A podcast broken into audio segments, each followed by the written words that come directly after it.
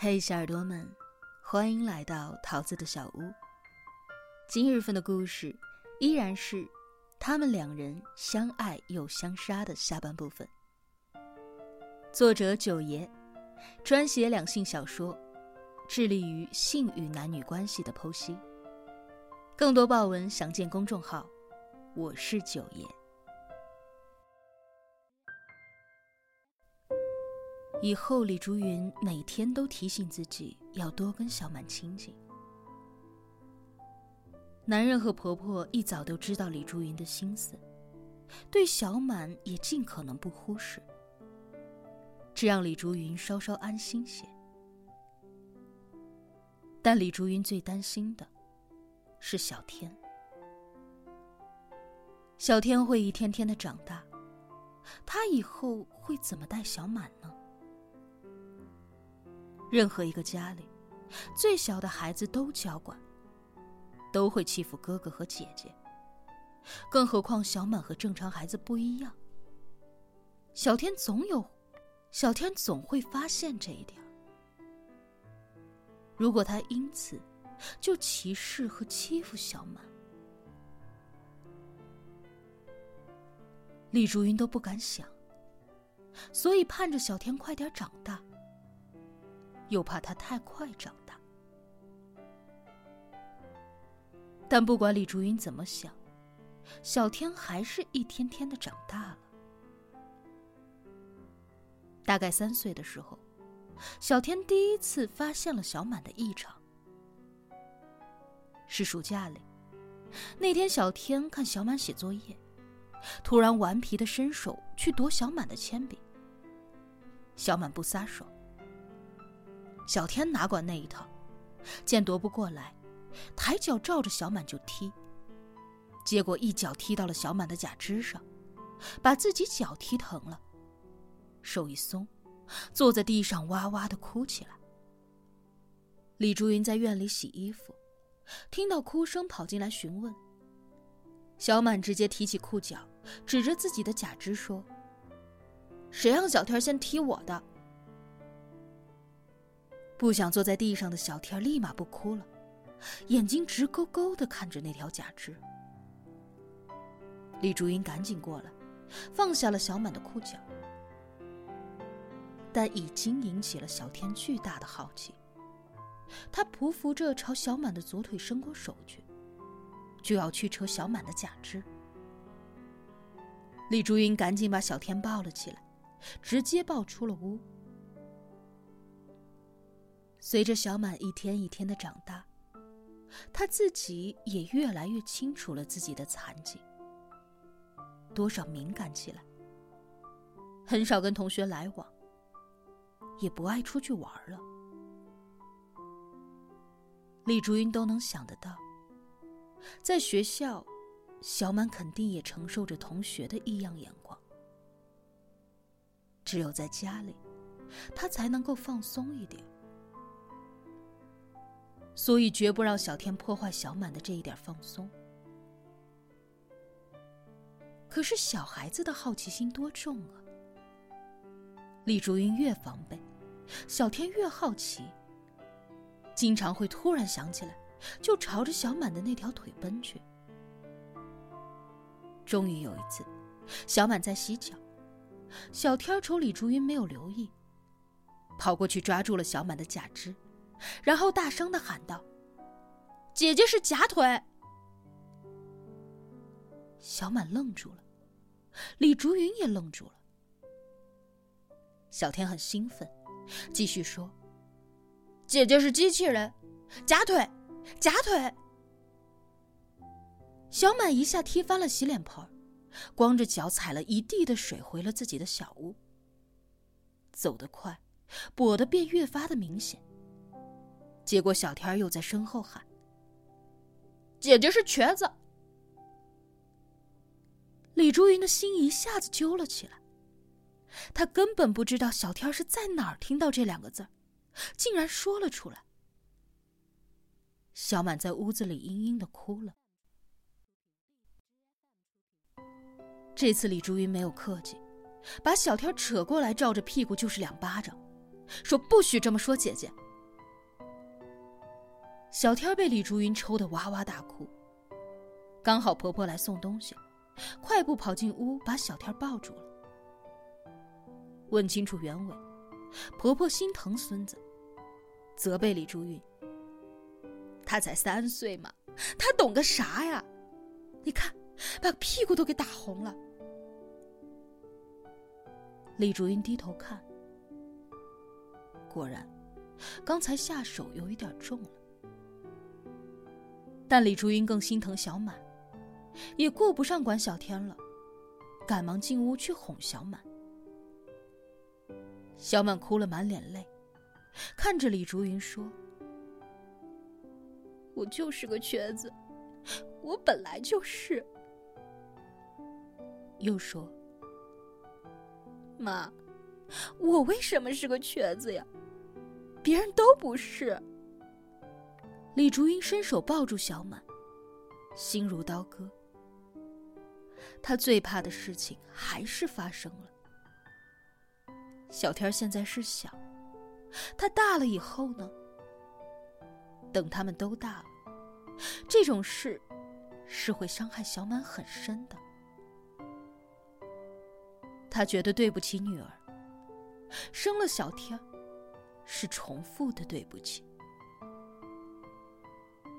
一狠心，李竹英决定平时把儿子放在婆婆那里，她还像以前那样照顾小满。婆婆现在什么也不做了，也不养猪了。孩子跟着她，她会加倍的小心。住的也不远，李竹英也能放心。婆婆也同意。李竹云其实也不是真舍得。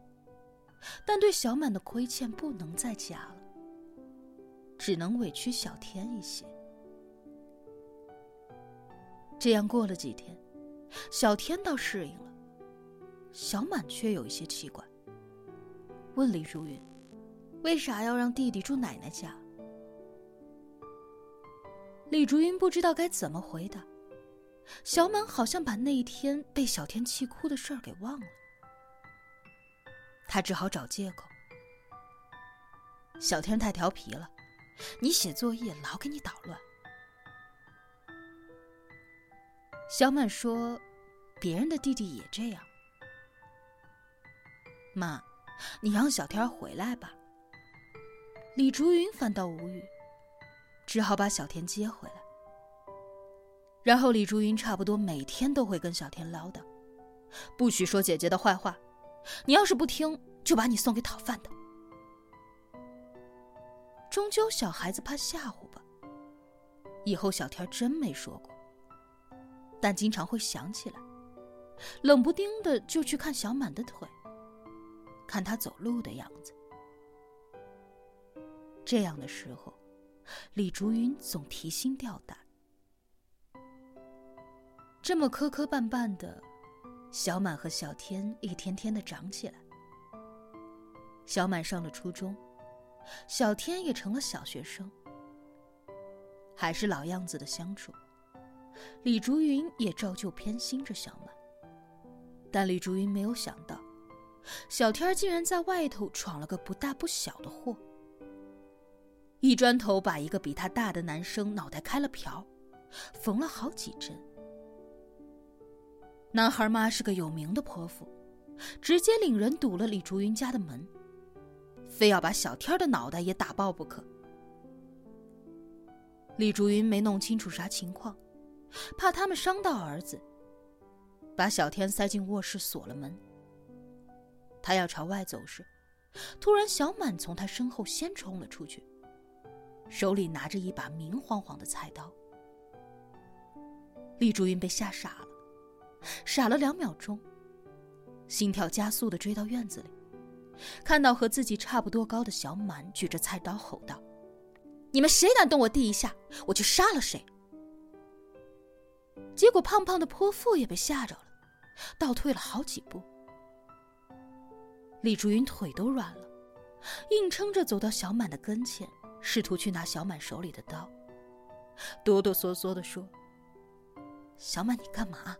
放下刀，啊，听话，有话好好说，小满不放，依旧指着那个胖女人：“滚！你们都滚出去！都滚！”歇斯底里的喊声把对方的几个人都吓到。本来也是虚张声势的，看事情闹这么大，一个扯着一个退出了院子。胖女人边退边说：“我不管，我儿子的药费你们得赔，不然这事儿没个完。”底气到底是不足了，声音虚下去很多。人退到门外，说明天再来，灰溜溜的走了。小满手一松，拿菜刀的手垂了下来。李竹云的心扑通的落了回去，差点一屁股坐地上。这时，小天也从窗户里爬了出来，跑到小满的身边说：“跑到小满的身边说，姐，你别怕，他再欺负你，我还打破他的头。”小满回头看着小天：“嗯，我不怕。”下次我跟你一起打。姐弟俩一块哈哈的笑了起来。李竹云才弄清楚了事情原委。胖女人的儿子在村口碰到了小满，喊他瘸子瘸子，刚好被小天听到。小天二话没说，摸了砖头就上去了。男孩比小天高一头多，小天是跳起来砸的。小满跟李竹云说：“妈，你都不知道，我弟跳起来有多帅呀！那个动作，就跟篮球运动员扣篮一样帅。”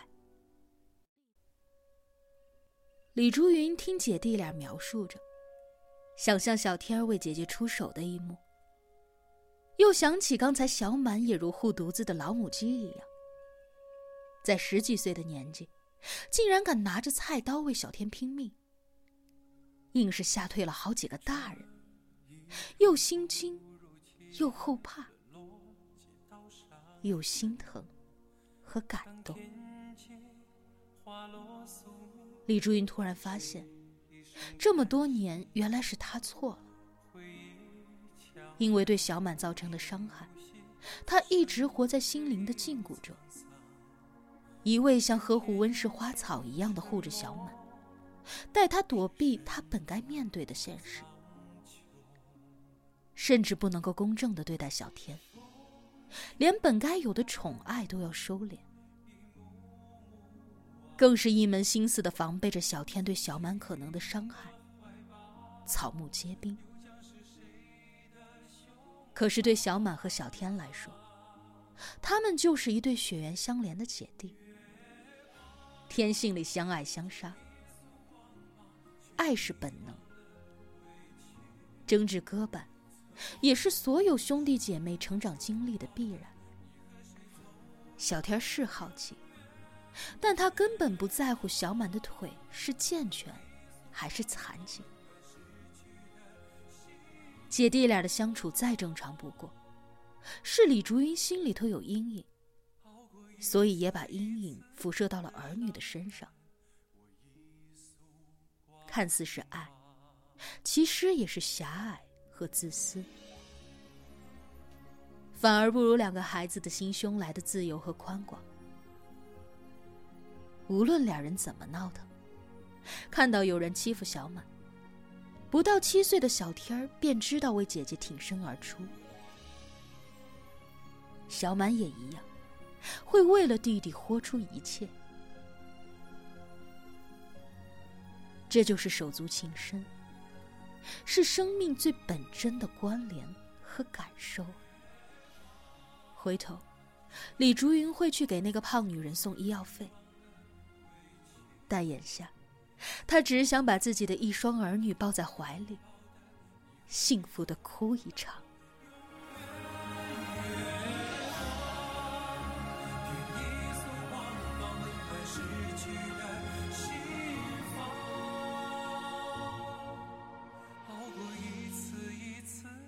伤